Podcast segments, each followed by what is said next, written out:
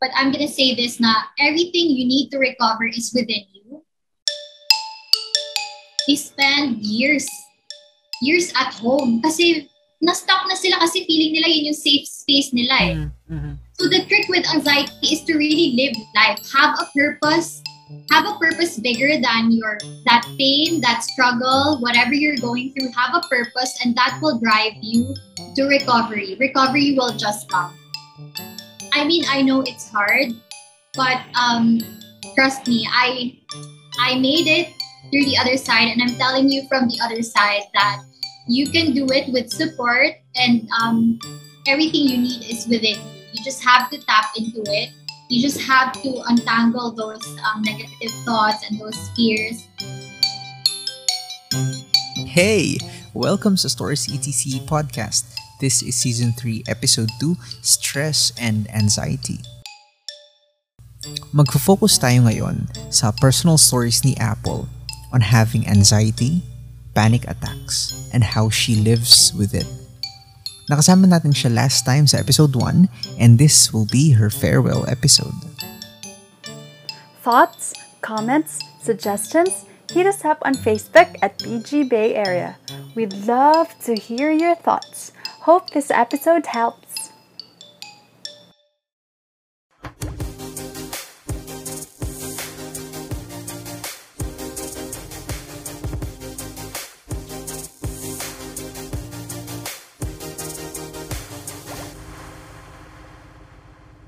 Alright, feeling ko pro talaga ka tuwing nagpe-play yung intro na yun. um, we'll have four points. Four points ngayong gabi. Uh, first, we'll try to define anong pinagkaiba ng stress at ng anxiety. And then we'll focus sa, second point, we'll focus sa stories ni Apple tungkol sa kanyang attacks, how it started, ano yung mga triggers, ano yung mga factors contributing to it. And then, we'll go to anxiety and productivity. Kamusta ang isang taong may anxiety sa workplace, no? Mer pa, paano yung productivity, paano yung career? Siguro yun yung mga iba sa tanong na tinatanong ninyo. At uh, hopefully, Apple will shed light really on how this goes. Kasi it has been going around with her uh, for, for some time now. So, uh, we really hope uh, na yung insights niya will help. And then lastly, uh, what to do during anxiety attacks. Ano pwede natin gawin um, for our members or kahit tayo, tayo mismo kapag inatake tayo ng anxiety, no? Ano pwede natin gawin as first aid and um, as management in the long run? So for the first four point, um, Sarah will have the time to discuss. All right, so uh, take it away, Sarah. Okay, so first of all, i-differentiate muna natin yung stress and anxiety. Kasi sometimes um nagkaka-interchange kasi sila eh. Yung stress, mm-hmm. I'm anxious, I'm stressed. So ano ba talaga yung difference ng dalawa? So when we say stress, it's the feeling of being overwhelmed or unable to cope with mental or emotional pressure. Mm-hmm. So it is also the physiological or psychological response to internal or external stressors. So ito ay isang external cause. For example, um, financial trouble, marital problems, problems sa relationship, uh, nag, uh, nawalan ka ng trabaho, ng pandemic, kung ano man yung prob- problema sa opisina or, or uh, sa school, yun yung mga stress. So, anxiety naman, when we say anxiety, it is a person's specific reaction to stress. So ito naman, ito namang anxiety nito. Ito yung um, internal naman to siya. So mm-hmm. ano yung pagkakaiba ng stress and anxiety? Yeah. Ang sabi dito, um, stress usually diminishes after the external concern has subsided or a problem is solved. So pag na-solve na pala yung problema, mawawala na yung stress. Pero, yung anxiety naman, it does not go away after the mm-hmm. concern has passed. So, mm-hmm. hindi pala siya basta-basta nawawala. So, it develops from a complex set of risk factors including genetics, brain chemistry, personality, and life events. So, yun, yun pala yung pagkakaiba ng stress and anxiety. So, yung anxiety, can we put it na it's a deeper stress or or iba ba siyang category with stress? Uh, how, how does it work ba? Um, actually, anxiety is a, str- a response to stress. It's a stress oh, response. okay. Okay. So, so parang ano yan eh, stressor first, which Mhm. is stimuli. Mm-hmm. So, kung ano man yung ma-perceive ng sensory, um, sensor, sensory uh, parts natin or ng brain natin, uh, whatever is perceived will signal, say, stress, Mhm. pwedeng eustress, pwedeng de-stress, Mhm. and um, whatever our reaction to that kind of stress, either eustress or de-stress, um, it could it could be anxiety. So it it is an um, it is a stress response. Mhm. So hindi So, I mean, is anxiety a condition or para ba siyang like stress na every time pwede siyang dumating, pwedeng umalis? It's an emotion. It's an emotion, so it's actually a part of us. So getting rid of it Okay, okay. doesn't really make sense because we Mhm. actually need anxiety. We actually Ah. need anxiety. For example, if you're crossing the street Mhm. and um, may mabilis na car na, na dumaan, Mhm. anong gagawin mo usually? Di ba mag-step back ka or parang Ah. may, may, ano ka eh, may initial response ka. Mm. Um, ano bang, but it happened so quickly na you didn't have to think na, ay, wait lang, car ba yun? Ay, teka Hmm. lang. Siguro kapag nag-isip ka pa, wala na, nabangga ka na. So, Hindi ganun, oo. Oo. So we need um we need we need this types of responses. Parang ano talaga siya eh, part talaga siya na being human. Mhm. So it's an emotion. At ang survival instincts maybe. Yes. Speak uh, you mentioned uh, about eustress and de-stress kanina. Um and I guess we have it here. Um na i-discuss ni Dem yung yung difference nilang dalawa and how it affects health. Mhm. Sige nga, Dem, ano bang difference ng eustress and de-stress?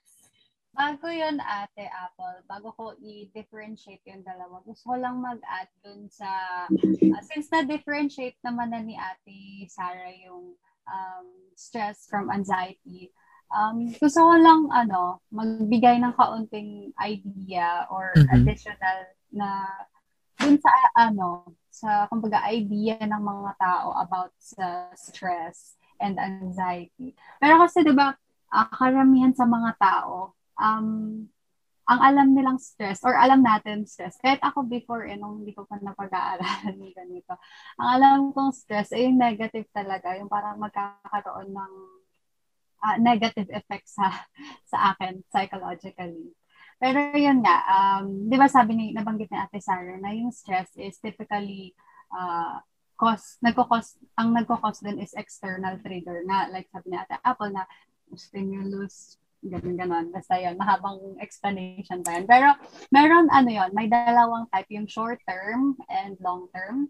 Yung one example ng short term na stress ay yung mga deadlines, yung mga For example, nag-away kayo ng loved one mo, ganyan. And yung long term naman, yun yung mga hindi ka makapag-work, discrimination, or if meron kang chronic illnesses, ganyan. Kaya yung mga taong uh, under stress, nakaka-experience sila ng mga men, both mental and physical uh, symptoms. Mhm. Tulad ng like, parang irritable, ganyan, mabilis magalit, parang laging pagod, and even physically, nakakaramdam tayo ng um, mga muscle pain, ganyan, and also di- digestive troubles, ganyan, and hirap matulog, ganyan.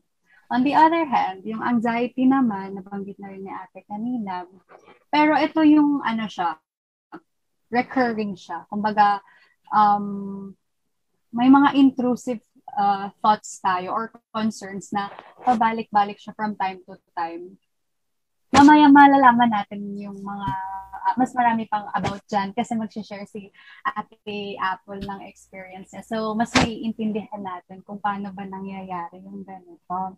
So, ayun nga, persistent yon yung worries mo, excessive worries, ganyan. Tapos, um, uh, may nabasa ko na kahit nawala na yung stressors mo, possible na uh, hindi pa rin mawala yung anxiety mo. Mm-hmm.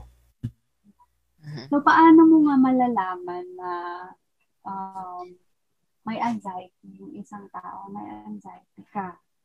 ba? Parang pag actually kahit siguro sa mga nanonood sa atin ngayon, sa mga nakikinig sa atin, siguro isa sa mga mababanggit ko or ilan sa mga mababanggit ko na examples or na mga signs, uh, symptoms ay na experience na experience niyo rin. So ayun, kapag anxious ang isang tao, 'di ba yung yung body natin parang nagiging alert siya. Parang um, naghahanap siya ng possible danger or um, basta parang tumatataas bigla yung ano mo, yung kaluluwa, gano'n. Na-activate na yung sympathetic response natin, di ba? Which is Okay. the anxiety fight or flight response. di ba? Kasi yun, yung fight or flight, uh, fight or flight response, yun yung parang nagbo-boost sa body natin ng uh, energy para maka maka-respond tayo dun sa perceived dangers, 'di ba? Mm-hmm. And kaya nagbo-boost yung alertness ng body natin dahil merong mga hormones yan na nagsisilabas. Mm-hmm. Hindi na natin i-discuss yun kasi beyond the ano na yun. Right. So, ibig sabihin parang normal, normal lang talaga na, na ma-feel mo yung stress. Di ba? Kumbaga, nandun na siya. Parang nate-trigger lang, ganon. Mm-hmm. Yes. And as a result, nagkakar ang mga common symptoms ng anxiety ay yung kinakabahan ka, nervous or natatense ka, ganyan, nagpapanik ka, parang takot ka sa danger, ganyan. And also, pumi- rapid heart heart rate and rapid breathing. Minsan mga nag-hyperventilate na, di ba, yung mga uh, may anxiety, yung talagang anxiety attack, ganyan. Tapos, increased or yung sobrang pagpapawis, sweating. Ayan. Tapos, uh, muscle twitching, weakness, sabi pa ay difficulty difficulty in focusing or thinking clearly about anything other than thinking you're worried about. Yun nga na parang nagiging clouded yung yung thoughts mo na, na napofocus ka more on dun sa iniisip mong danger rather than doon sa ibang bagay na pwede mo pa maisip. Basta kumbaga, yun na lang yung naiisip mo, yung worries mo na yun.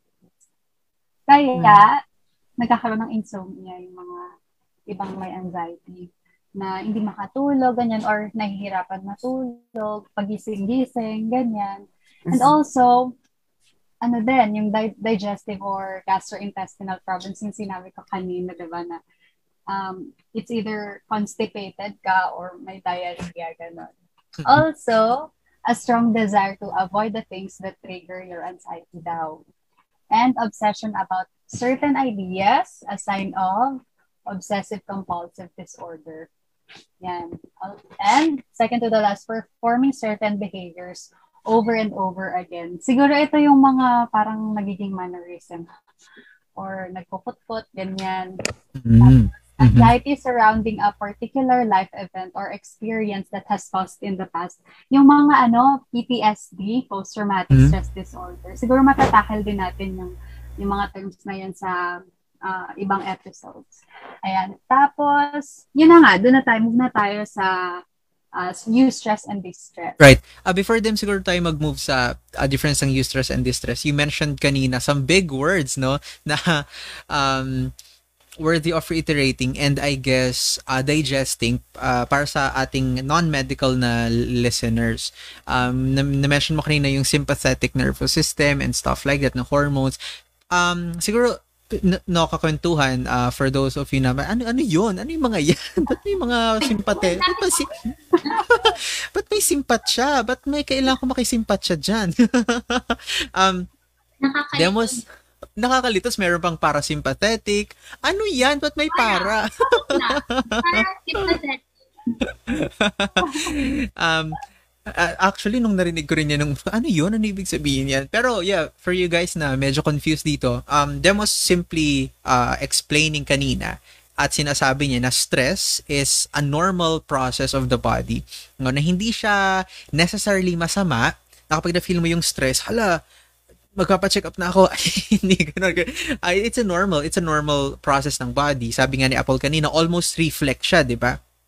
Kapag may sasakyan or or or what not, uh, automatically lang automatically kang mag uh, magba-back off without even thinking kung sasakyan ba 'yon o isang mabilis na kung ano man, 'di ba? So, uh, them was simply explaining kanina na stress is a normal process of the body at not necessarily um, alam mo yon um, bad.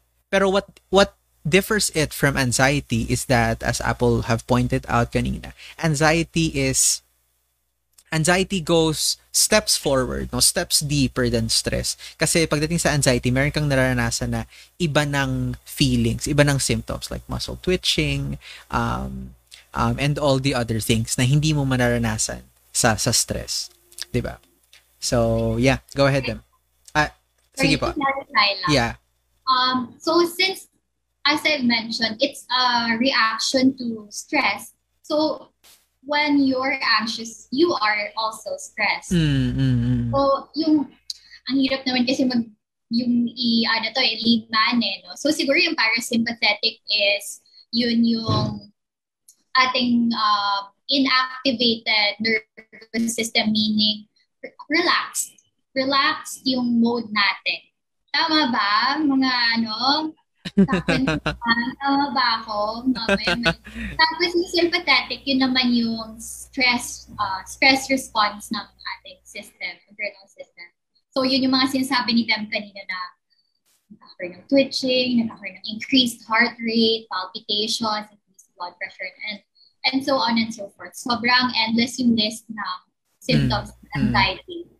Um, pero nag-overlap siya sa stress and um, other things like min- minsan pa nga yung heart attack, parang minsan parang panic attack din siya, ganyan. So mamaya matatakal natin yan. But I like that them um, laid out yung mga symptoms kasi uh, medyo trivia lang, no? Hindi ko pa naman hindi, hindi ko pa naman dire-diretso. Pero nung uh, nung bago ako magka-anxiety, as in like really fall into the anxiety loop, which was um so I was diagnosed with panic disorder.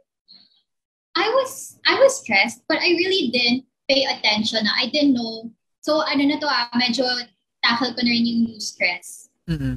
I was in new stress mode, like um I was so productive. So I so I um I manage uh, accounts. Uh, so I work for a bank. I manage um, people. And on top of, so that's a full-time job. And then I, on the side, I have like campaigns, I have projects, I have communities I work with. I have um, families to interact with, a family to interact with. I have um, other relationships to maintain.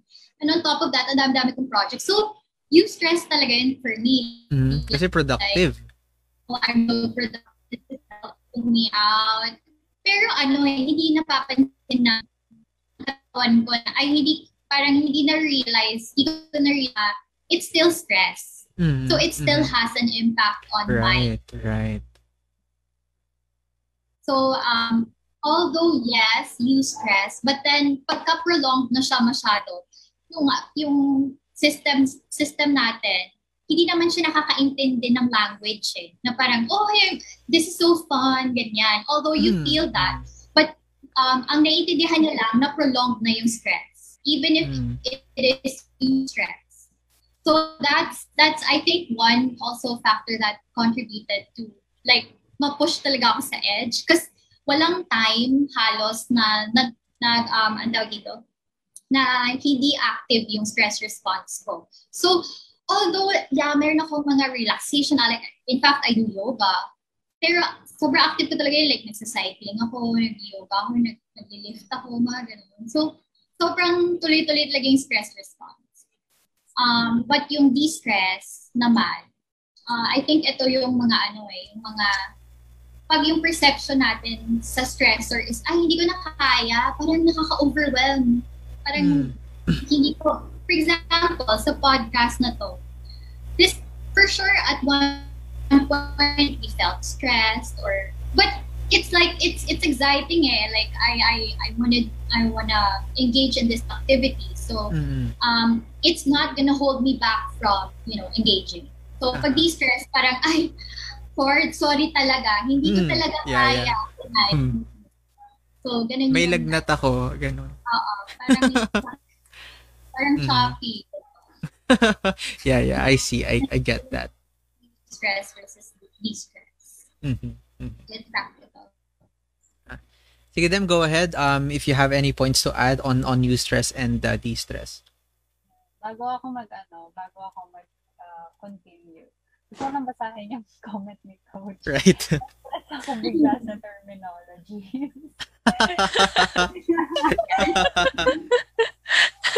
Ayan, Coach, naipaliwanag naman na sa mas madaling um, intindihin ng lahat.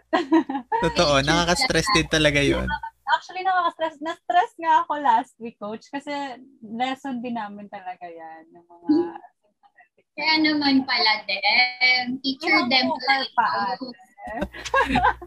Kasi may eustress, may de-stress. Ano, anong kina, pinakinapareho ng eustress at U-turn, di ba? Pa- paano ba yun? Road sign ba yan? Ba't may D? Ba't ano ba to lang ibang letters? Ba't U tsaka D lang? Totoo, nakakalito rin talaga yan. First time ko narinig yan, ah, oh, may ganyan pala. Kala ko pare-pareho lang yung stress. But it's good na we were bringing it out there. Kasi, um, it's important to understand the differences, di ba? Para pwede nating ma-differentiate ano yung nararamdaman natin and therefore, pwede nating i-appropriate yung next actions. di ba? Yes. Go ahead, Dem. yun nga, sabi kanina, stress is not always a bad thing. Kasi yung stress, yung, um, it's simply body's response dun sa changes, di ba, ng ating katawan yan. Or emotions, ganyan. So, yun nga, um, kadalasan, yung term na stress ay nami-misinterpret ng karamihan, laging nade-describe yun as a negative, ay, uh, nade-describe siya, dinedescribe siya sa negative situations, di ba? Kaya, Mhm. akala ng karamihan na ang stress ay always bad para sa atin, which is not true. Yan. Right. Kaya, which leads us to the next point. Ito na nga, yung eustress and distress. So, kanina na, na-define naman na din yung eustress and distress, yung eustress nga. And nakasulat din pala, uh, nakalagay din dyan sa comment section natin yung difference ng dalawa. Eustress, sa madaling salita ay positive stress response. Ayan. Um, ito yung type ng stress na nag-result sa mga challenging pero kinakaya natin and ine-enjoy natin na worthwhile tasks. Like, kapag nagpa-participate tayo sa mga uh, athletic eve- events or kapag nagbibigay ng speech, ayan, ganun yung mga positive stresses. And ang following uh, char- characteristics na tong eustress ay it motivates and focuses energy, um, short-term lang siya, um, perceived as within our coping abilities, so yung kaya lang natin, feels exciting and improves performance. Okay, examples nito ay kapag na-promote ka sa isang work, 'di ba? Mm. Or tuma- um, yun nga, tumaas yung rank mo sa ah, kung saang bagay man yan, ganon. Mm. Or kapag nag-start ka ng new job, 'di ba? Ano bang feeling nun, 'di ba? Parang medyo high ka pa, ganun yung emotions mo. Kapag kinakasal ka daw, stress din daw yon you stress. Ayan. Kapag bumibili ng bagong bahay, having a child, moving, taking a vacation, holiday seasons, parang mga, ano to eh, mga events sa life natin na na-excite talaga tayo, 'di ba? Meron pa nga ditong retiring and taking educational classes or learning a new hobby. So talagang stress talaga na literal ang kapag nag ano ka, educational classes daw, sabi. Doon naman sa distress, yan, sa madaling salita, negative stress response. Ito naman yung type ng uh, response, ng uh, stress response na nagre-result sa kapag overwhelmed ka na sa demands, kapag um, may nawala sa iyo or perceived threats. Yan. Um, ito yung characteristics niya. It causes anxiety or concern. It can be short or long term. It is perceived as outside of our coping abilities. feels unpleasant, decreases performance, can lead to mental and physical problems. Ayun, ito yung yung alam ng karamihan sa atin na type of stress, di ba, na, na dinedescribe kapag nasa stress, oh, stress na ako sa school, gano'n. Ito yung mga examples kapag namatayan daw, kapag nag-file ng divorce, kapag um, nawala tayo sa, may nawala sa ating mahal natin sa buhay, not necessarily namatay, kundi nag-separate lang, ganyan, or kapag na na ospital yung isang mong uh, mahal sa buhay, kapag nagkaroon ng injuries, kapag na-abuse ka or neglected, kapag um, nagkaroon sa conflicts, uh, kapag nagkaroon ka ng conflict sa interpersonal relationships, money problems, unemployment, sleep problems, children pro- children's problems at school, and legal problems. So, eto, um, may karagdagan. Wow, ang lalang karagdagan. Meron ako nakitang diagram sa online, sa health.com, kung uh, ano yung mga nagagawa ng stress sa katawan natin. Meron ditong ilang um, ilang organs. I hope ma-share ko rin to sa inyo. may iba't ibang nagagawa yung ano, bibilisan ko na lang kasi may share pa si Ate App. So, yan sa ulo, sa part ng ulo, nagkakaroon tayo ng headaches, ganyan. Tapos, uh, in- increased depression daw, sabi dito, oh, also. And also, um, heartburn, nagkakaroon din ng insomnia, weakened immune system, rapid breathing. Sa ano to, guys, ha? Sa um, stress, effects of stress daw. Ito ay galing kay Timothy J. Legg. Legg, Ayan. And also, yun nga, rapid breathing, risk of heart attack, high blood pressure, um, pounding heart, for, oh, fertility problems then, stomach ache, low sex drive, erectile dysfunction, missed periods, tense muscles. So, ayan yung ilan sa mga nagagawa ng stress sa katawan natin. Siguro particularly sa distress, no? Kasi kapag hindi kinakaya ng katawan natin or over doon sa abilities natin, um, mas nahihirapan yung katawan natin mag-process kasi nga hindi na hindi kaya ng abilities natin. Kaya nagkakaroon ng negative effect sa katawan natin. Ayun lang naman. Thank you, Dan, for um, really itemizing these symptoms. Napaka-important na alam natin para yun nga, sabi ko nga earlier, parang yung time na yun, parang hindi ako aware. Parang, ay, hindi, parang hindi mm-hmm. naman ako stress. Parang, right. hindi naman, kaya ko pa ng isa pang project. Yan. Yan, ang maganda. Pero ano eh, um, actually yung sinasabi ni Dev na um, parang mas nahihirapan tayo mag-cope pag de-stress. Yung, um, yung perception na yun uh, varies from person to person. So, for one person, it could be, say, um, easy time stressor my pregnancy. For one person, it could be enjoyable. It could be an enjoyable journey, like eustress, ganyan. But for for other people, parang, ay, this is so stressful talaga. Kaya yung iba, ibang mothers, nagkakaroon sila na, um, ano nga, postpartum, mm-hmm. depression, ganyan. And all these things related to pregnancy. So, minsan, um, major change din kasi siya sa, lalo na sa body na, ng babae. So, um, may mga tao, iba-iba yung pag-perceive nila sa certain stressor. So, sa iba, madali lang yun. Sa iba, parang nahihirapan sila doon. So, it will vary, but syempre naman, of course, death is negative. Um, being put into jail is negative.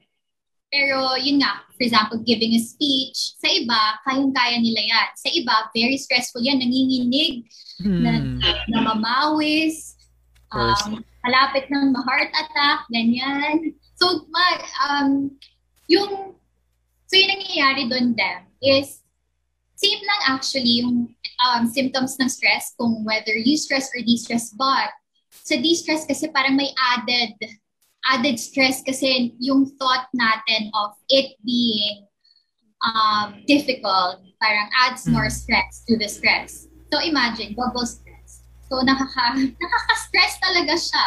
Right. So kaya na, nahihirapan tayo ma-overcome. minsan. And Ate Apple, my question si from Pastor Benji Cabellar. Can physical activity neutralize positive or negative stress daw? Yes, actually. Um, good question. Thank you, uh, Pastor Benji. Nice to have you here. Yung, um, actually, isa yan sa mga tips na sinasabi ng mga articles and stuff na, um, for example, when you're feeling stressed, so ano nga ulit yung stress? Meron siyang hormone released eh. Ayan na naman tayo sa medical term. So meron, meron tayong cortisol. It, well, let's just call it the stress hormone. So when it when it's activate, uh, when it's released after it being activated, um, so it will run through our body and then um, it will, di ba, pag, di ba, pag may stress response, kunwari, may layon sa harap mo, parang, parang feeling mo, ang lakas mo, parang gusto mong tumakbo ng sobrang bilis, parang kaya mong gawin yun, parang kaya mong, basta parang nag increase yung strength mo, yung alertness mo, and all that. So dahil yun sa cortisol.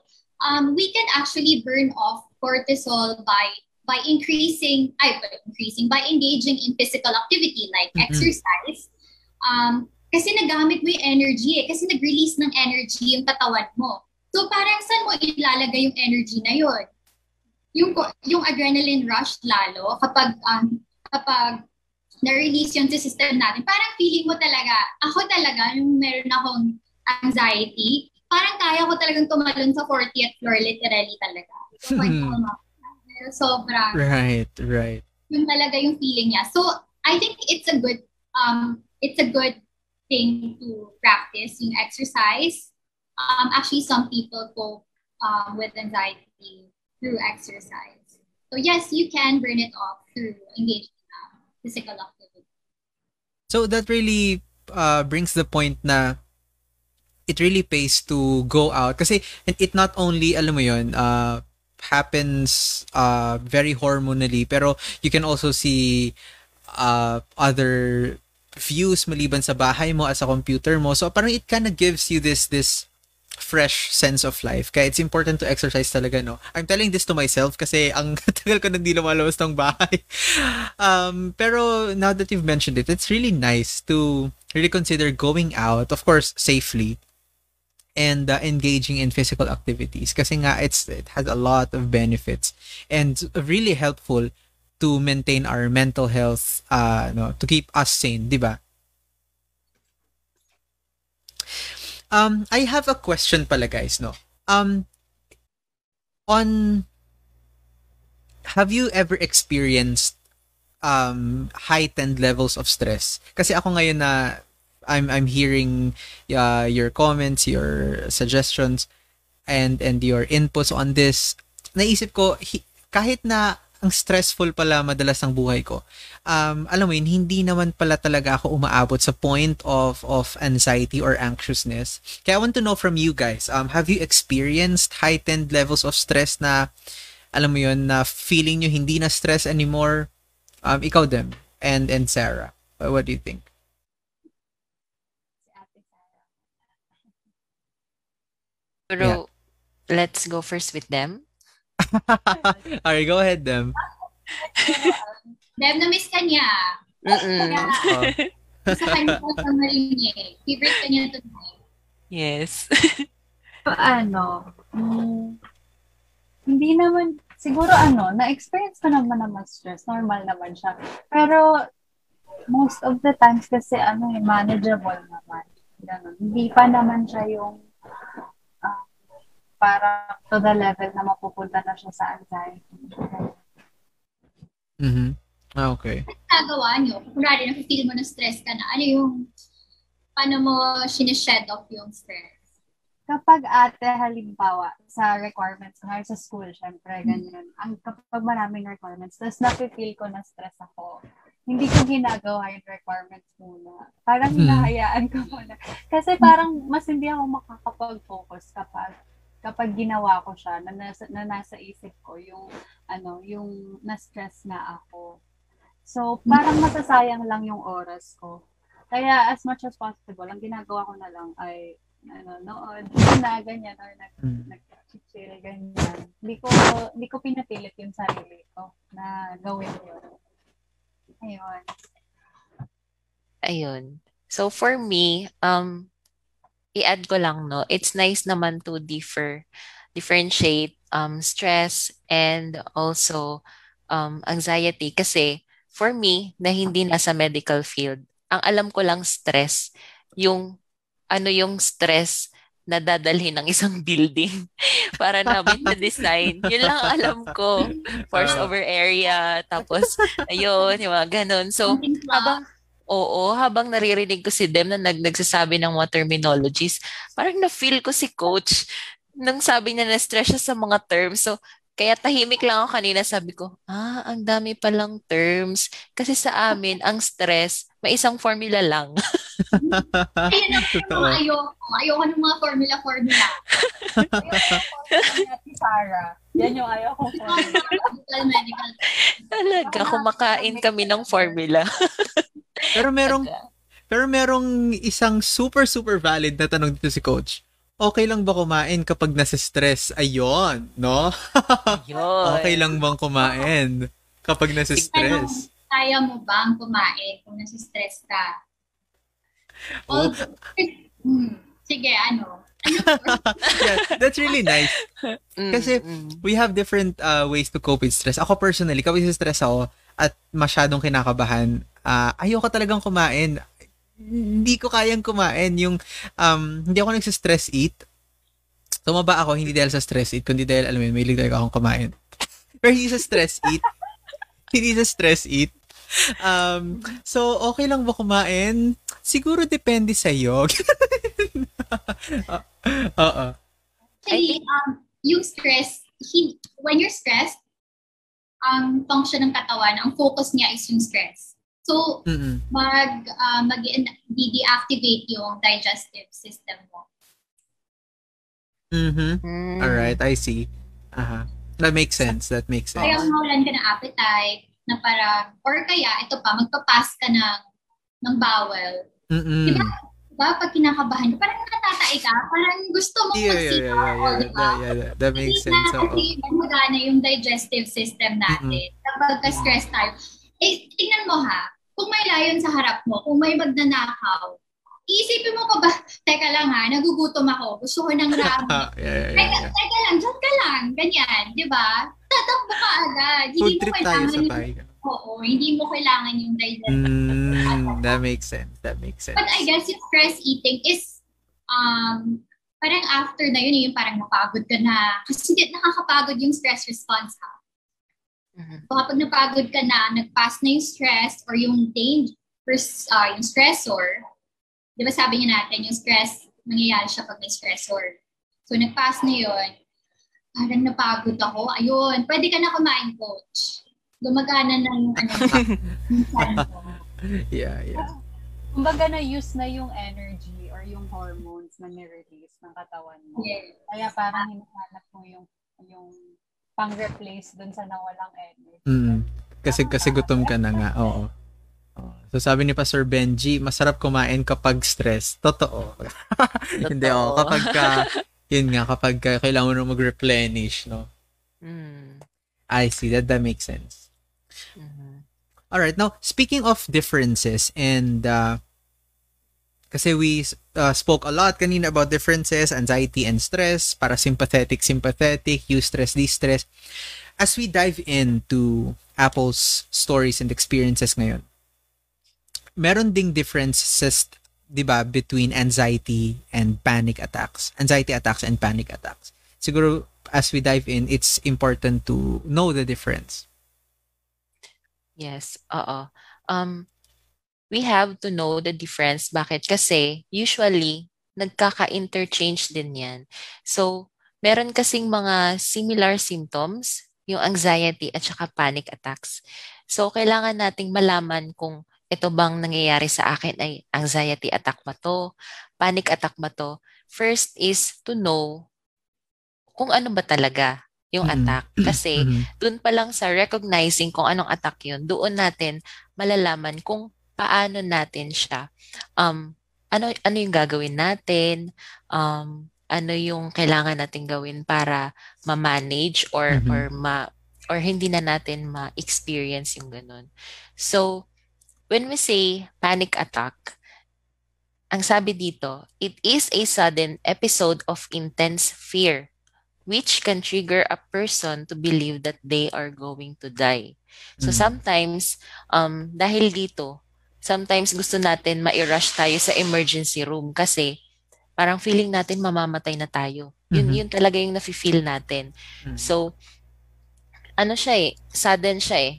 So, hindi, parang ang, ang response siguro ng body natin, um, parang, pwede bang dalhin nyo na ako sa ospital kasi parang mamamatay na ako. Parang ganun yung panic attack. Whereas, anxiety attack naman, it intensifies over a long period of time which can last for days, weeks, or months due to excessive worryings about something in your life. Lalo na ngayon, pandemic, um, siguro meron sa atin nawalan ng work, meron Totoo. sa atin ah, nagkahiwalay or nagkaroon ng problem sa financial, ayun. So, yun yung anxiety attack. Mhm, mhm. So, yung panic attack, so ang ang summary nito nito ay um, panic attack usually occurs unexpectedly, sudden and extremely disruptive and usually more intense physical symptoms. So whereas anxiety attack naman usually has specific triggers, normally builds in intensity and then it can be mild, moderate or severe and then it focuses on specific stressors themselves. So, um, nabanggit mo kanina, Apple, na you're diagnosed with anxiety. So, pwede mo bang i-share sa amin yung story behind it? Paano siya nagsimula? At paano ka nakapag-cope up? Um, I just want to emphasize also that I was diagnosed with an anxiety disorder with a specific, with a more specific type, yung panic disorder. So Mhm. it's important din kasi, di ba, na again, na-mention na natin to noong first episode, na it becomes a disorder when it impairs your functioning in everyday life. Mhm. So, Mhm. check the duration, gaano na ba katagal yan, intensity, gaano ba ka-intense yan, um, ano na ba yung mga naaapektuhan sa'yo. Um, ayun, tsaka yung mga specific symptoms na in-enumerate ni Dem and Ate Sarah kanina. So, um, tama yung sinabi ni Ate Sarah na ang main, ito, ang main difference ng panic attack and anxiety attack is yung panic attack, meron talagang feeling of dread or doom or like you're dying, basically. Like you're losing control and you're dying. Next, um, sabi niya na may more intense physical symptoms. Okay, so medyo recap lang. Ano ba yung mga physical symptoms na um, common nila? Shortness of breath, chest pain, hot flashes, headache, etc. Pero, ang wala sa anxiety attack is yung out-of-body experience. So, I, um, first, grabe. Totoo pa na talaga yun, no? Hindi ko ma-imagine na nangyari sa akin yung ganun. Nababasa ko lang yan sa book eh. So, psych major kasi ako, pero sa lahat ng binasa ko na symptoms sa DSM-5, which is yung diagnostic manual, parang hindi ko na-imagine buong buhay ko na ma- mararanasan ko yun. So, natakot ako dun sa ano, out-of-body experience. Kasi first time ever, kasi na, alam ko naman yung feeling ng ano, um, sweat, sweating, palpitation, etc. Pero yung out of body is like, may, parang hindi mo na sure, totoo pa ba to? Parang hazy lahat. Parang, hindi mo magets yung ano yung nangyayari. Parang pag nagsasalita ako, even pag nakatingin ako sa mirror, parang I can't see my, actually see myself. Like, I just see a form and like, it's hazy na parang, oh, is that really me? Or like, feeling ko I'm observing myself from an outside view. Ganyan. So, wala yun sa anxiety. So, very intense talaga yung panic. So, um, um, should I dive in ba? Or, Right, yeah. okay, so how it started, um, I was just at work. So, January 15 yon 2021. But um, I already experienced a panic attack way back, like 2018. Yung, it was a one-time thing. It was post-trauma, so it's understandable. And um, so nag-recur lang siya nung January 15. So hindi, hindi, hindi ko rin sure ba, paano. But, ito yung nangyari. So, after lunch, so late lunch, ganyan. So, na-mention ko rin kanina, sobrang under high stress na pala yung katawan ko. Even if I don't feel like it. Na parang, ay, grabe, stress na stress. Okay, hindi. I was feeling, feeling ko nga parang balance yung life ko kasi I was able to do everything that I want to do. Mm-hmm. But anyway, so my body was in like chronic stress na pala. And then at that time pa, I was organizing a campaign for self-care.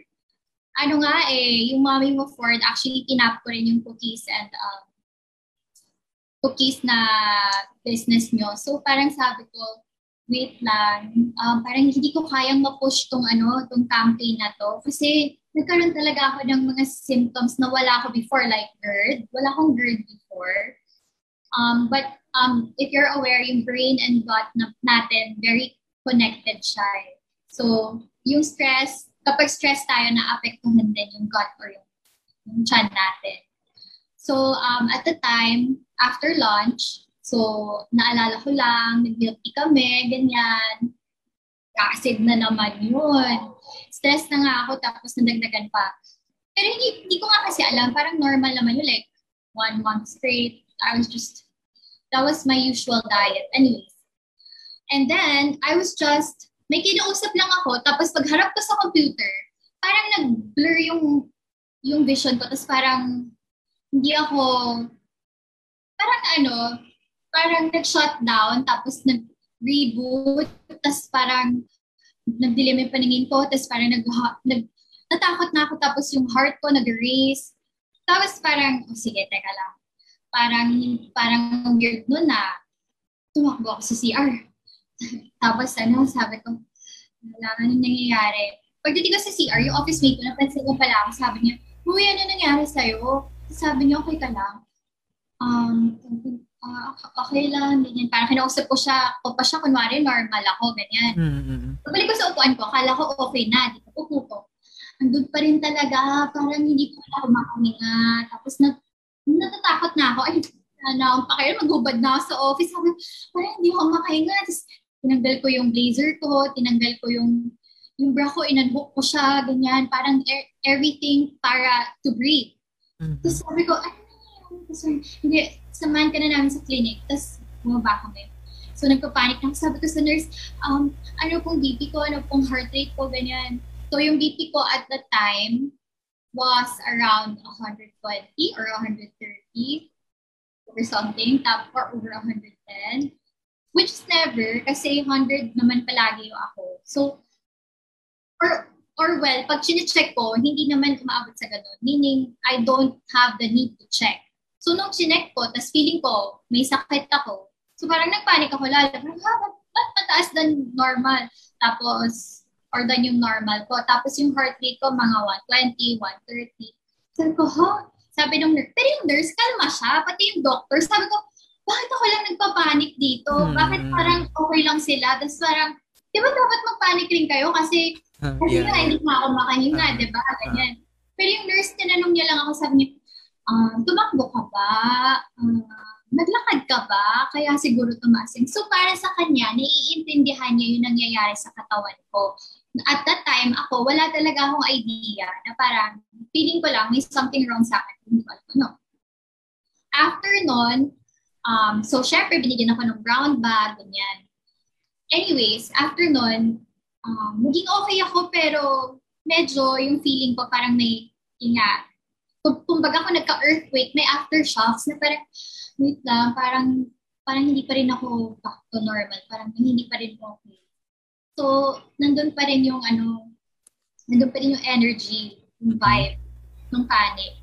And then after nun, edi okay na ako kasi, ay, tutulog ko na lang to. Tapos nag-post ako sa Instagram na um, check on your loved ones, ganyan. Mm. Uh, may nangyayari sa kanila na hindi natin alam.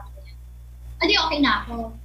Tapos, the next weekend, pag pumasok ako sa work, usual routine, the next weekend, pwede actually, Thursday, well, work from home kasi yon So, um, my, meron naman kasi ako mobile device, so I can like go out and stuff. So, nung time na yon um, we were out, we were checking out bicycles. Um, I was with my dad, with our driver, and my boyfriend. And then, at the time, parang late na ata kami kumain. Mga one. Mga one. Pero gutom na, yun lang yung naalala ko, gutom na gutom ako. Tapos sabi ko, um, parang, parang hindi ko na kaya yung gutom. Parang sobrang stress na ako ganyan. E di, tas nung kumain na kami, di dire-diretso naman. Sobrang gutom na ako. Tapos nung, nung dessert na, tumayo ako. Sabi ko, yung feeling, yung may rush, parang may rush na feeling eh. Tapos, hindi na naman ako makahinga. Tapos sabi ko, wait lang. Tapos um- umalis ako without saying a word. I was like, I can't, I need to catch my breath. Ganyan. Something's wrong with me. Pero after nun, um, medyo naging okay naman siya onte.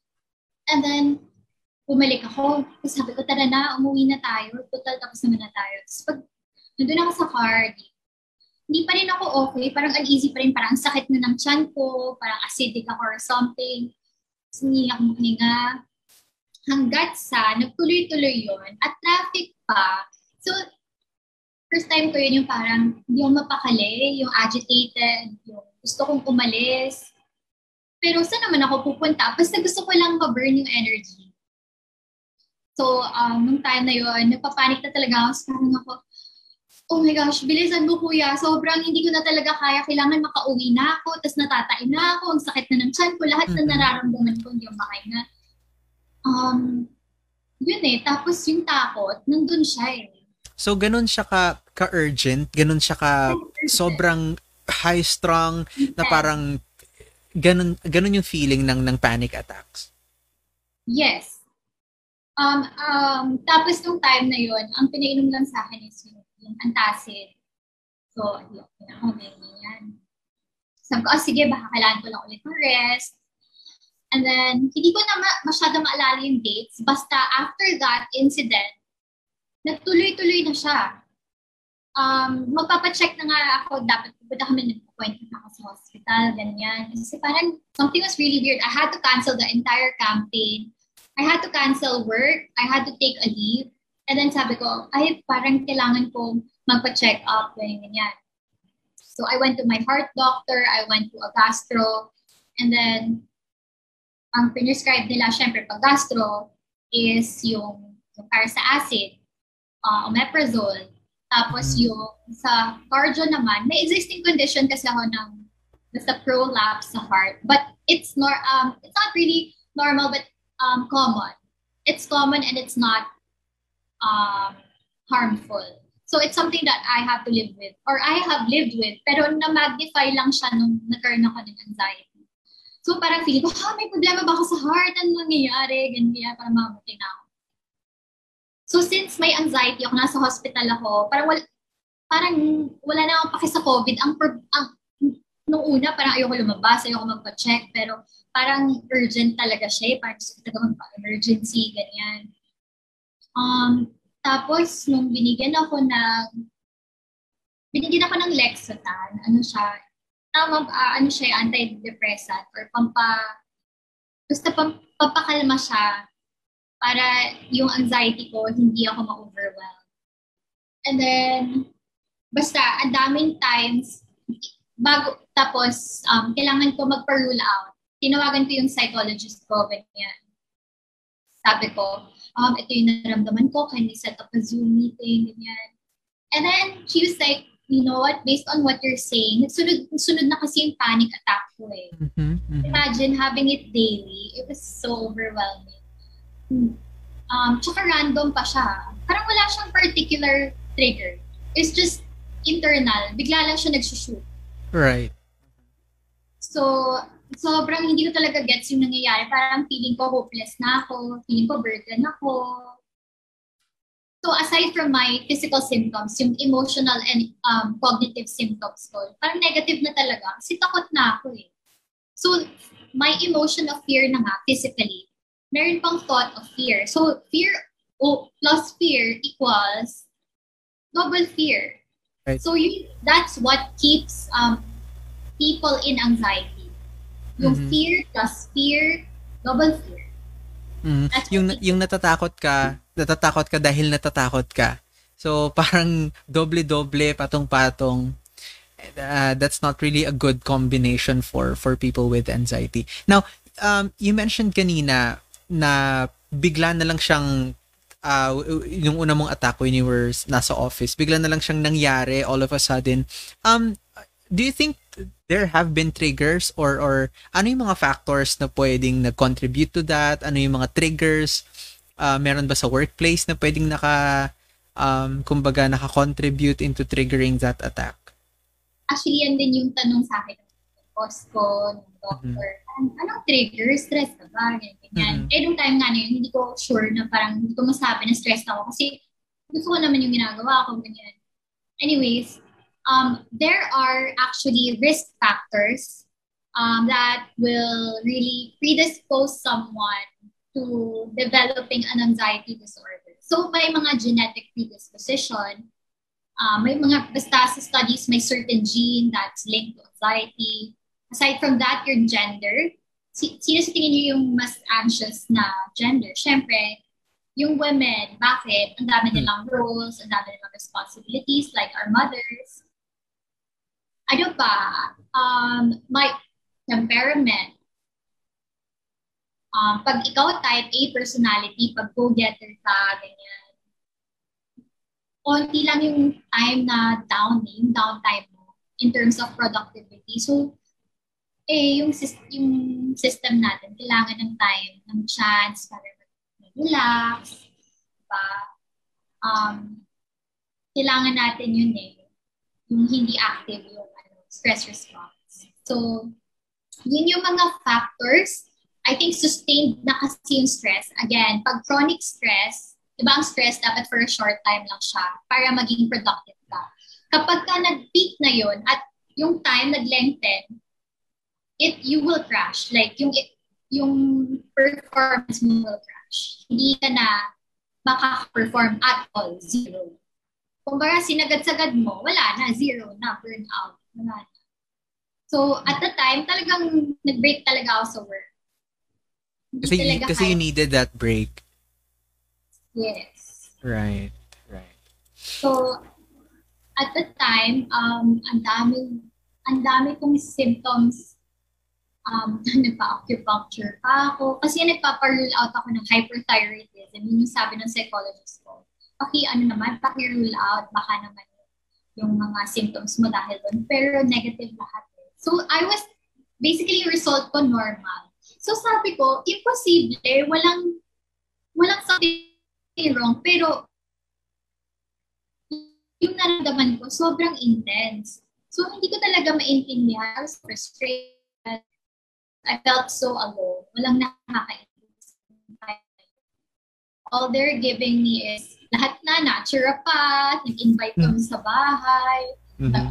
acupuncture, yung mga oils, um, exercise, lahat, ay, kailangan mo na sunlight, kailangan mo na nutritionist, lahat na pinatawag. So, right. although, yes, these are, you know, supplemental and important to live a healthy life, but it's not gonna, you know, solve your anxiety. It's not gonna get you out of the loop. Mm-hmm. What's really gonna get you out of the loop is yung Okay, so what I did, so sobrang, nung time na yon feeling ko yung solution, nature. So, ano, mag-out of town kami. Kahit, kahit yung, alam mo yung feeling ko yung parang, hindi mapakali, ganyan. Hmm. Lalo na pag nagta-travel, hirap-hirap talaga ako. Tapos, sabi nila, pag ganun daw, i-distract ka daw, kausapin ka daw, ganyan, para hindi ka mag-focus sa anxiety mo. Pero ano eh, hindi talaga siya yung nakakasolve. Mm-hmm, I get hindi ka makaka-recover doon. It's a coping distraction kind of thing. Mm-hmm. So, yun. So, sa car, so pumunta kami sa cafe sa Antipolo, pumunta kami sa mga pinuntahan namin sa sa silang. Nag-expose ako sa nature, sa sunlight, ta sobrang strict ko sa New Start. Yung sa mga may di alam ng New Start, nutrition, exercise, water, talagang 8, 8, 8 p.m. tulog na ako or even 6 p.m. Natatakot oh, wow. na. Nat- okay. Natatakot parang, wala, 6 p.m. pa lang, bakit, bakit parang gusto ko na, parang empty bat na ako, parang ganun yung feeling, parang nag-marathon na uh-huh. Nakatakot yung mga symptoms kasi hindi ko expected yung mga symptoms. Tapos, may time pa na ano, sorry, hindi na siya in order. May time pa, bigla lang din to after, ano, eh, parang fina-follow ko naman yung start, ganyan. Biglang, yung brain ko, parang yung feeling, parang mag-shutdown. Na parang, ah, ano nangyayari? Baka mag-lose control ako, tapos baka mamatay ako. Ayoko. Hmm. Nilalabanan ko yung yung response na yun ng body ko. Na, no, ayoko mag-faint. Ayoko. Ayoko mag-collapse. Mm-mm. Natututbrush ako noon. Tapos parang, wait lang, parang ako magko-collapse, pero parang hindi, hindi, hindi, hindi, ganyan. Tapos after noon, humiga ako. Tapos na-feel ko na naman, yun, dinala na ako sa ER. So pumunta kami sa Makati Med. Ang daming in-exam ng doctor sa akin. Heart, potassium, etc. Eh, um, oxygen. Tapos meron pa may in-inject, di ba? Parang sabi, um, ma, medyo uncomfortable lang to. Ganyan. Tapos sabi ko, tapos sabi niya, oh, ito yung pulse rate mo, ay, oh, oxygen level mo. Sabi ko, sabi niya, normal naman po, ganyan. Sabi ko, ha? Normal? Hindi nga ako makahinga eh. Bakit Mhm. gano'n? Hindi ko naiintindihan, ganyan. Mm. Tapos, sabi niya, hindi ma'am, ah, buti kalma yung, yung nurse. So anyways, in short, ang nangyari dun sa ER appointment na yon is ah, ang, ang finding lang po potassium. Because yung, I think yung stress response, nakakababa siya ng potassium. Tama ba? Na-affect niya yung levels ng potassium natin. So, talagang halatang stress talaga yung nangyari. So, at that time, sobrang bothered and puzzled pa rin ako. Bakit, um, bakit hindi ko pa rin maintindihan yung nangyayari? Kung normal, eh bakit hindi ako normal? Ba't di ako Mhm. I see. Yeah, yeah. Nag-search na ako, so sabi nila, oh, probably anxiety. And then my, my psychologist already diagnosed me with panic disorder. So I have some direction. So I was like, ah, okay. So, okay, I'm gonna research on panic disorder. I'm gonna review my notes. And then look for podcasts, look for self-help, self-help books, ganyan. So, um, it was really I was clueless. I was in the dark talaga. Kasi no one could tell me how to recover from this. And then I stumbled upon a video where they said, so there's this doctor, um, way back, parang I think she passed na. Her name is Dr. Claire Weeks, and she's a pioneer in nervous illness. So what I have, anxiety and panic disorder, is a nervous illness, as she calls it as she calls it, um, the, the, the, the simple step to recovering completely is to utterly accept it, to float through it, and to let time pass. Repeat.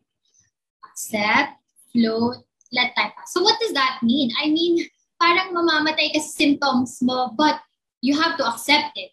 And then you have to float through it. And then you have to to let time pass. So ano, hindi ko magets. Parang, so I did more research. And then I stumbled upon a video of an anxiety coach. So lahat to US-based kasi wala talaga mas I mean, there are support groups in the Philippines, but when you join Yeah. forums, you, all you'll hear are parang complaints and like, ha, sino dito may gantong symptom? Anong ginawa niyo? Sino may gantong symptom?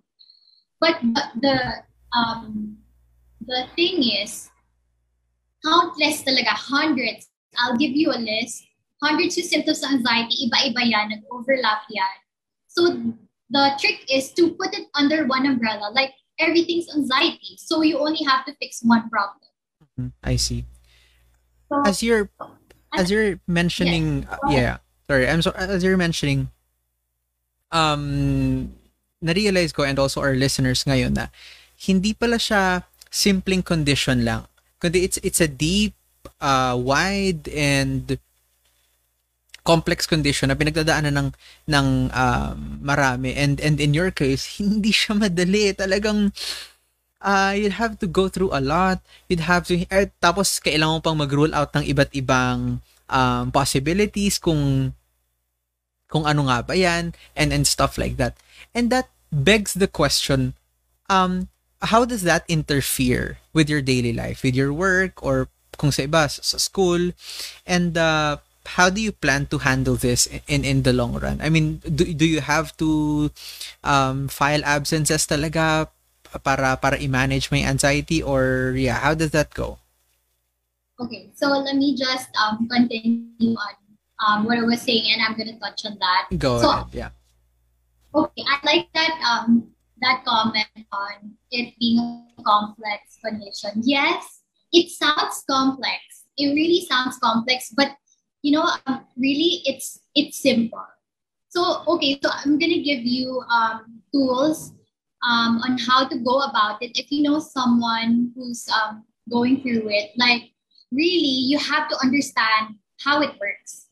That's the first. The first thing was to understand. So ayun nga, diba? So I did research.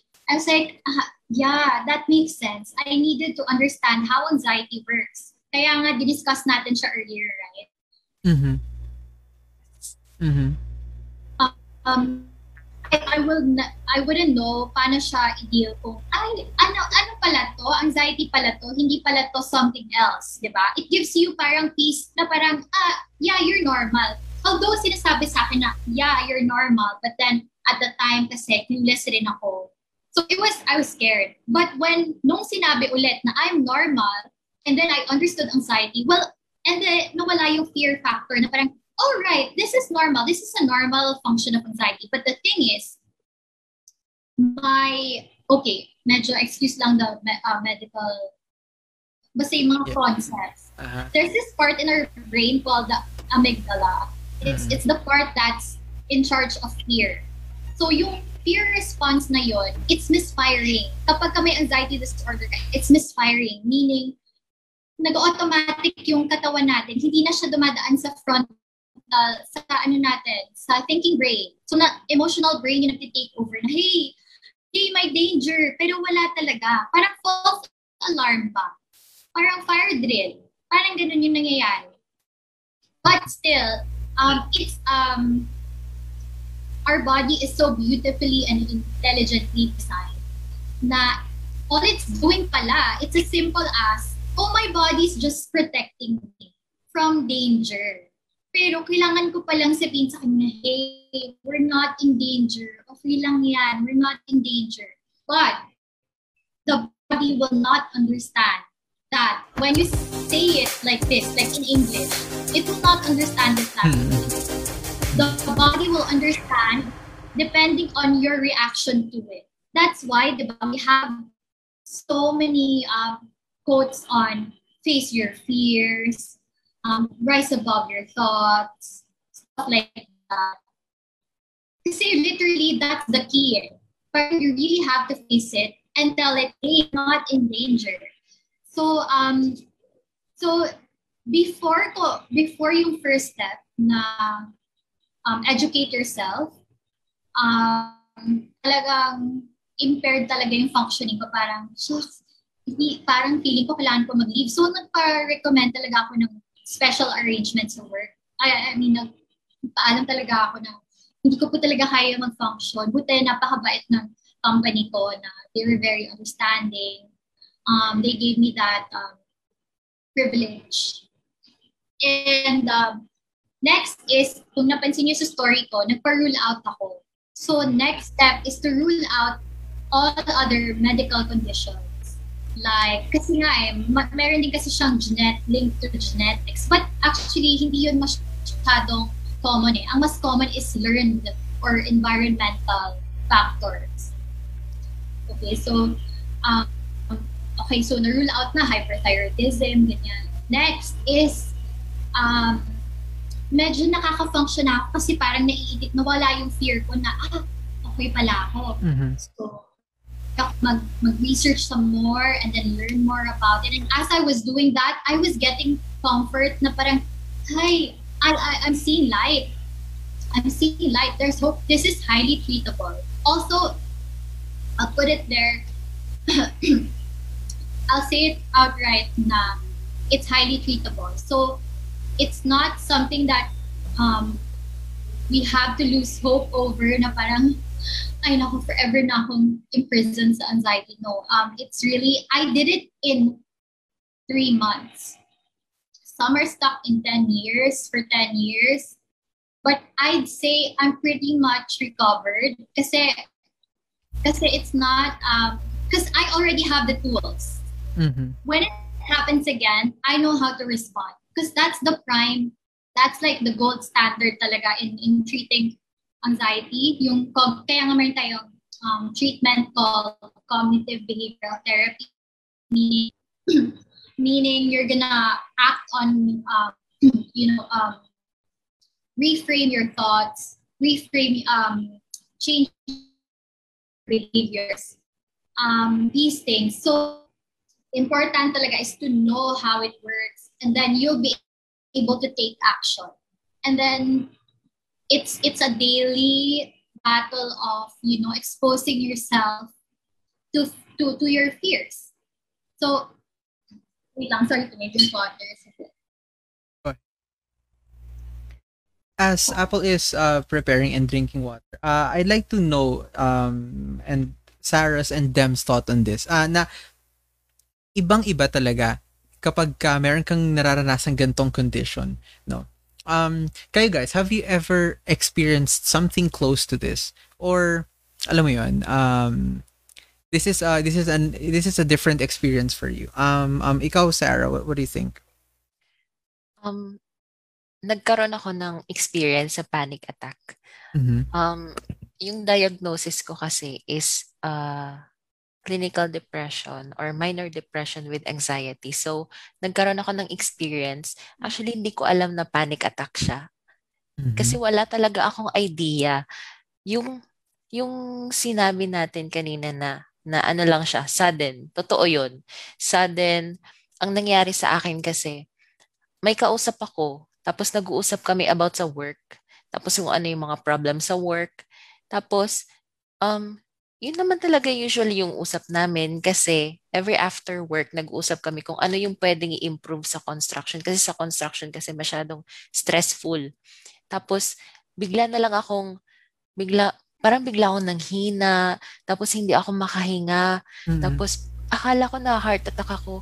Tapos akala ko talaga nun, parang sabi ko, hala parang mamatay na ako. Tapos Oh, okay. parang hinang-hina ako. Tapos ang kung ano lang yung nakita kong pwedeng hawakan, hinawakan ko na lang. Tapos sobrang hazy ng nakikita ko. Mhm. Parang medyo madilim na, wala na akong masyadong makita. Tapos nagsusweat ako. Tapos ang nasabi ko na lang, pa- paabot ng tubig, ganun na lang. Pero, pero, sa, um, good thing na merong ibang tao. Kasi kung wala, kung walang ibang tao, parang hindi ko alam kung, kung siguro natuluyan ako or whatsoever. Pero sinasabi, parang good thing na may kasama ako kasi sinasabi niya na, na okay ka lang, itong tubig, itong tubig, okay ka lang, magiging okay ka. Paano, paano na lang kaya dun sa mga tao na nagkaroon nito tapos wala silang kasama? Oo, oo. Oo, sobrang sobrang hirap nun. And hindi nila alam na hindi sila na heart attack, hindi sila mamamatay. Kum, kumbaga, yun lang ay isang panic attack. So it's very important talaga na malaman natin at yung mga na-experience pala natin ay meron ganito, meron palang um, treatable pala siya. Meron tayong pwedeng gawin para dito. Yun. Mhm. Okay, okay. Si, si Demba, ikaw Yeah, Dem. ikaw, ikaw Dem. Sa akin kasi hindi ko masabi, hindi ko rin maalala if may nangyari na ba sa akin ganyan before. Pero gusto kong, mas gusto kong mag-focus dun sa sinabi ni Ate Sarah na yung importance ng um, may kasama ka or yung, kumbaga, ma-educate yung mga people around you about sa stress and anxiety, kung paano. Yun po, like yung first aid, mga ganyan. Yung pag-uusapan natin mamaya. Kung gaano kahalaga yung ganun um, kapag kapag may na-experience yung kasama natin na or even kahit tayo sa tayo personally kapag na-experience yung ganun. Speaking of first aids, I think ito yung isa sa mga gustong malaman ng ng marami na ng, ng, ng nakikinig sa atin ngayon. And also um ako ako gusto kong malaman to. Um anong pwedeng gawin ng mga taong nasa paligid ah, ng isang taong nagkakaroon ng panic attacks? Dapat bang um uh, ganunin siya sa likod, uh, i-assure siya, bigyan siya ng tubig? Ano ba yung uh, proper na gawin para makatulong makatulong sa kanila? Um Apple.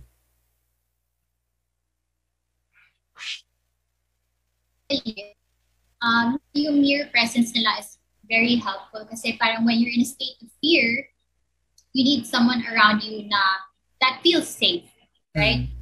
Oh, this person, my, my friend at work or my family member, my loved one is with me. So that gives you a sense of comfort. Next is remind them to breathe.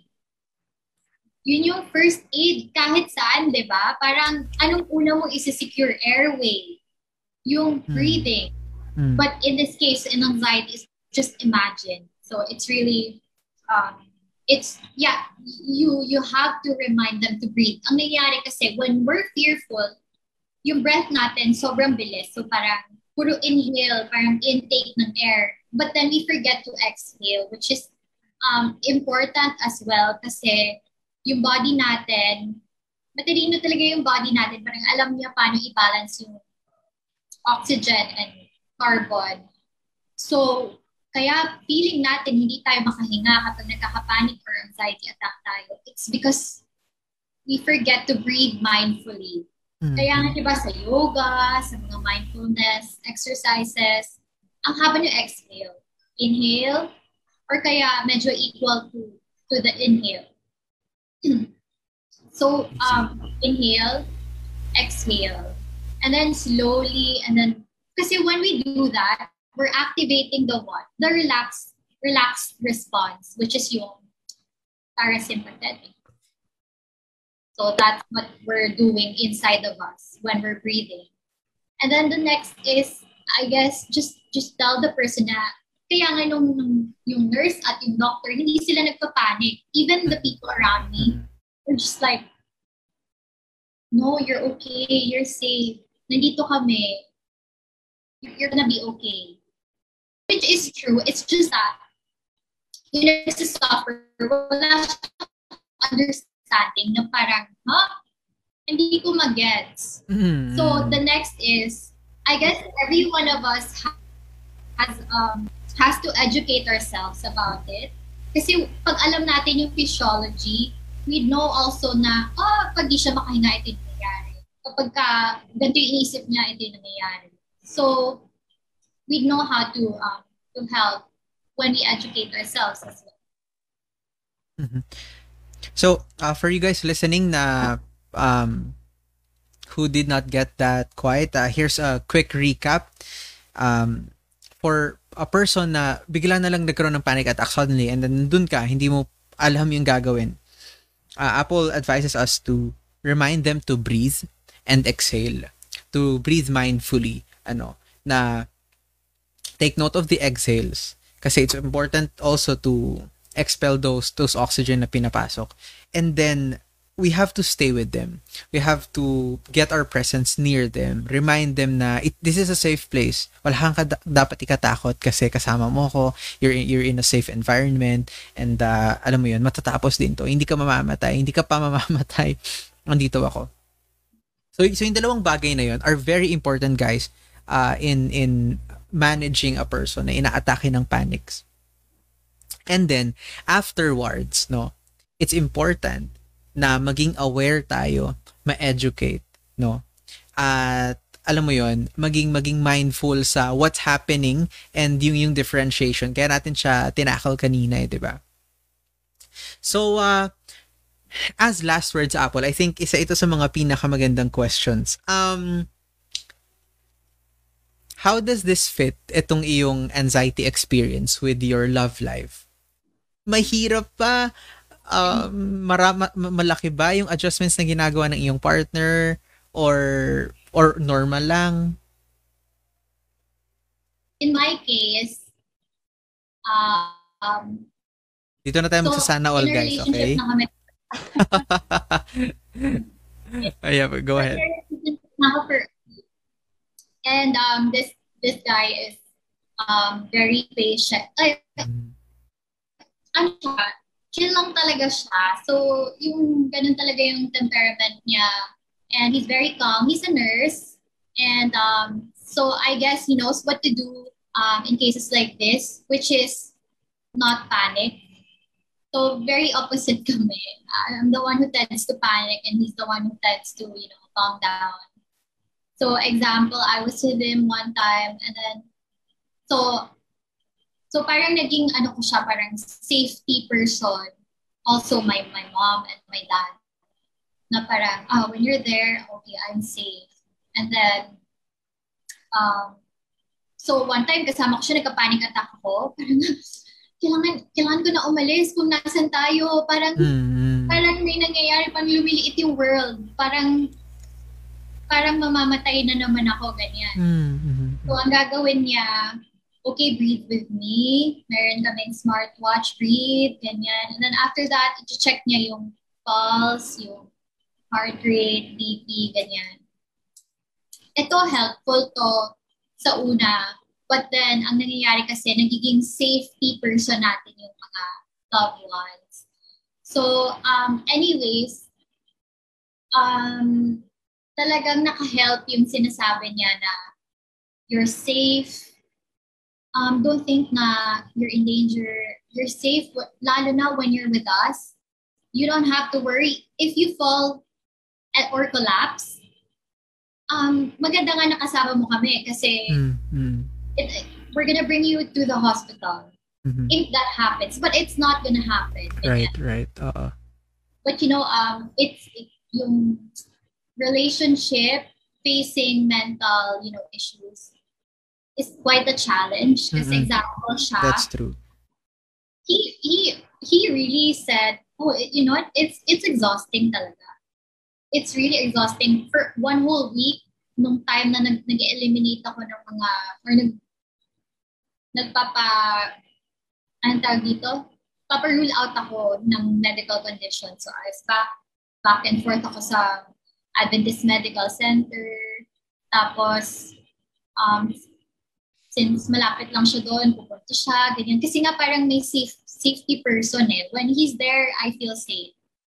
Which is actually, I'm gonna explain later na, that's not a good thing. But anyways, um, in a short, in the short term, or as first aid, okay siya. Okay yung ganun.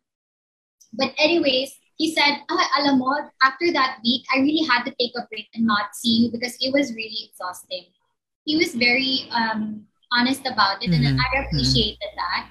And then he said, um, ito, as loved ones, it, it, it tends to be, ano kasi, it tends to be um, exhausting. So, sabi niya, I, I also need to take care of myself so I can take care of you better, di ba? Mm, mm, mm. So after that week, he took a week break, and then he's like, "Oh, but you know what? I'm still here for you. You can call me and stuff, but um, I'm gonna visit you the next week." Ganyan. So um, but yung but yung presence ng family ko, ng parents ko, ng helpers namin, ng ng buong yeah, even my family abroad, they were um really with me through the journey, and then it's just um, comforting. And then, That's Um, nice. yeah, sila talaga Mhm. yung naging rock during that, uh, those months.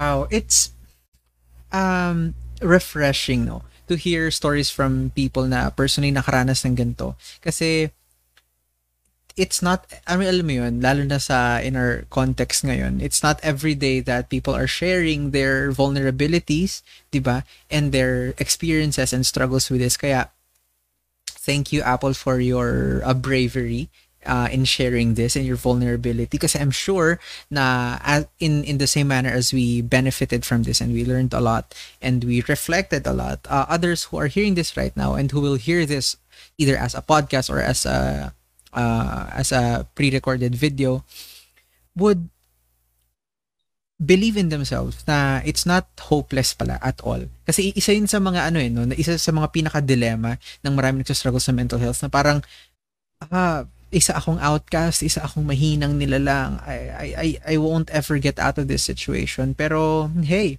here's a beautiful reminder that Sarah and Apple are here.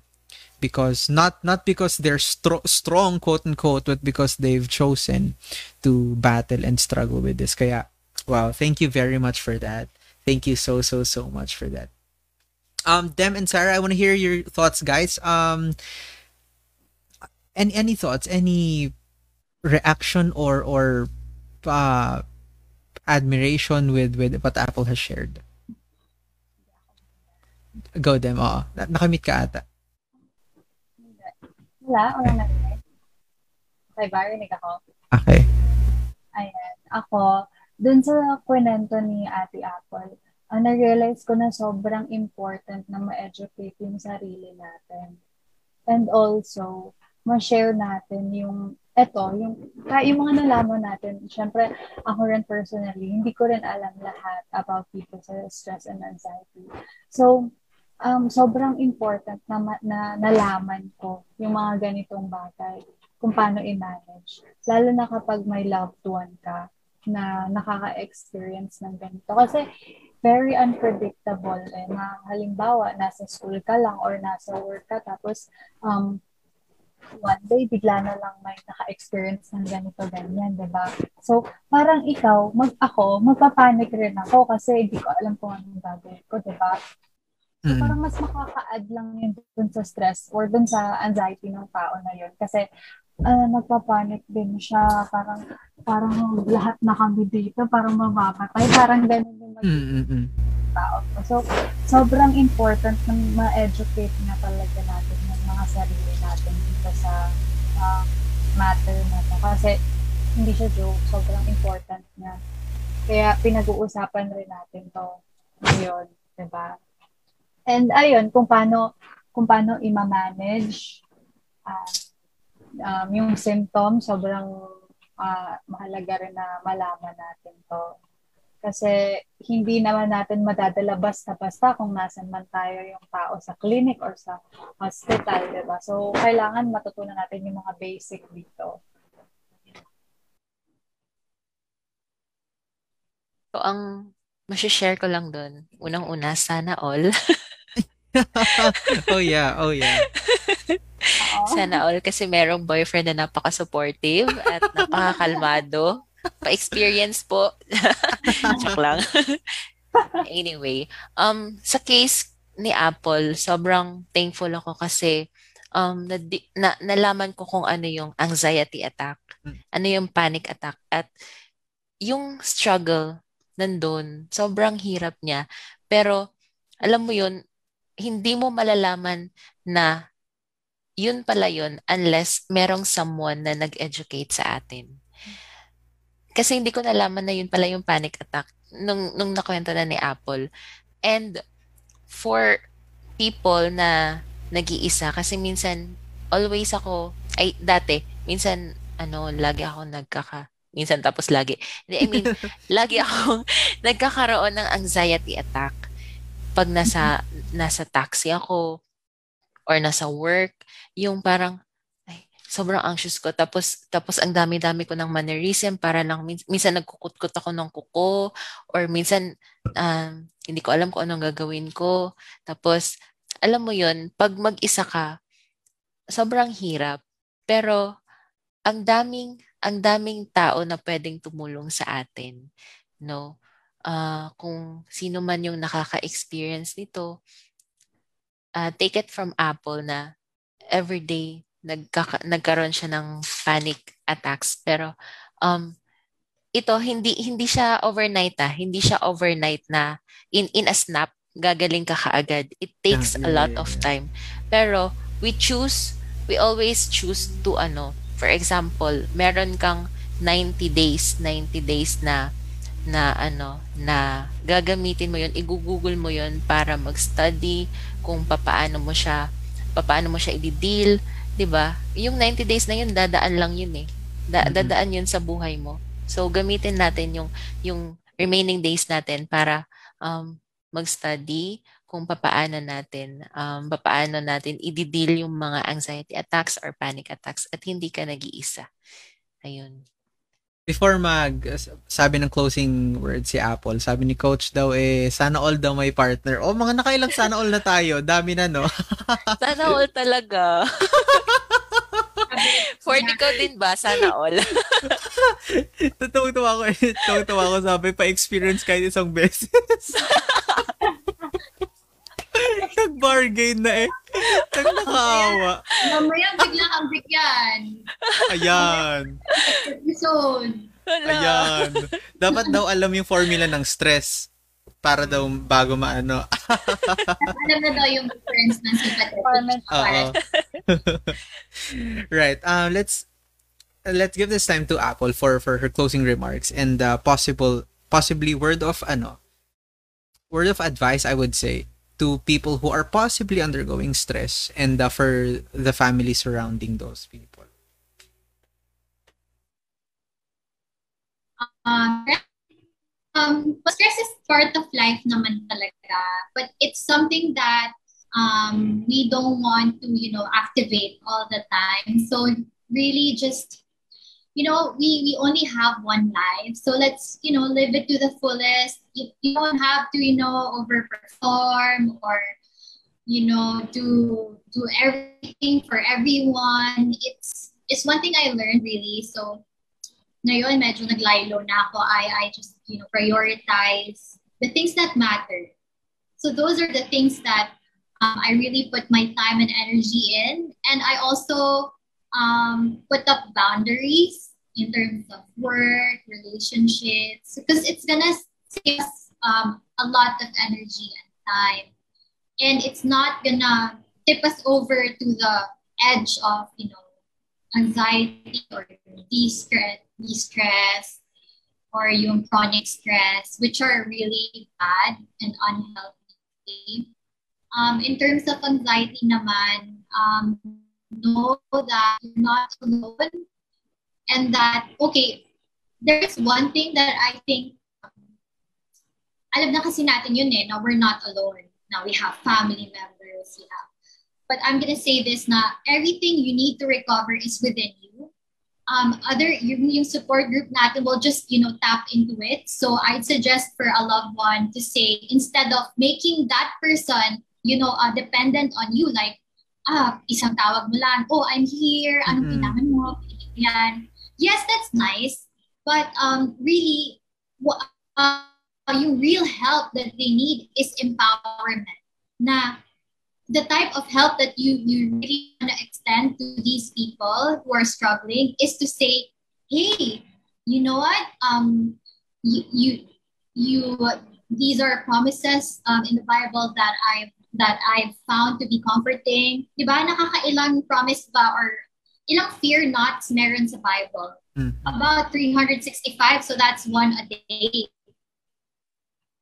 And actually, yung mom ko talaga, talagang tuwing magkaka-anxiety ako, talagang promises talaga yung sinishare niya sa atin, sa akin, which is, has comforted me, empowered me, na parang, oh, um, I can do this. Um, God is equipping me. He said, daughter, you are already healed. You are already healed, so go and, you know, live life. But, um, yung iba, um, iba na mag-work sa akin in terms of support is you you know what? Um, you, you're strong. You can face your fears. You can do this. Um, especially um, the way I got over my um, panic disorder was, hindi ko alam time na yon nag-ano na pala ako, nag-expose na pala ako ng sarili ko dun sa fears ko, which was, nakadevelop pa pala ako ng, ng isang condition. Um, so it's called anagoraphobia, meaning dahil nga sa panic ko, parang natatakot ako lumabas. So actually, yung mga may ganong anxiety, they spend years, years at home. Kasi na-stuck na sila kasi feeling nila yun yung safe space nila eh. Mm-hmm. So the trick with anxiety is to really live life. Have a purpose. Have a purpose bigger than your that pain, that struggle, whatever you're going through. Have a purpose, and that will drive you to um to recovery. Recovery will just come. I mean, I know it's hard, but um, trust me, I I made it through the other side, and I'm telling you from the other side that you can do it with support, and um, everything you need is within you. You just have to tap into it. You just have to untangle those um, negative thoughts and those fears, and you know, process it with someone or with the Lord. And it's it's really something that helped me really understanding how it works. So, really, um, kasi pag nalaman mo na yung trick ng anxiety, you're gonna say, oh, ganun lang pala kasimple. Although it sounds complex. but really it's simple. It's simple. Um, we are beautifully intelligently designed. And the is merely you know protecting us. But then all you have to do is to you know tell yourself or your your react react to anxiety and stress in a way that hey i can cope. That's it. I can cope. Whatever happens i can cope. When i feel this symptom i know that this is normal. I know that this is part of anxiety. I can cope allow it. And then when you do that over and over your body will be like i off ko na nga yung alarm. Wala talagang danger. Mm. ano totoo na to. We're safe. And that's when your symptoms will go away. You don't have to solve each one. Like oh, my heart, my heart rate, my dizziness, my, my my muscle tension. No, you don't. You don't solve it on a per symptom basis. You solve it at, as uh, as a whole, as anxiety as a whole. So basically, it's how you're gonna respond to it.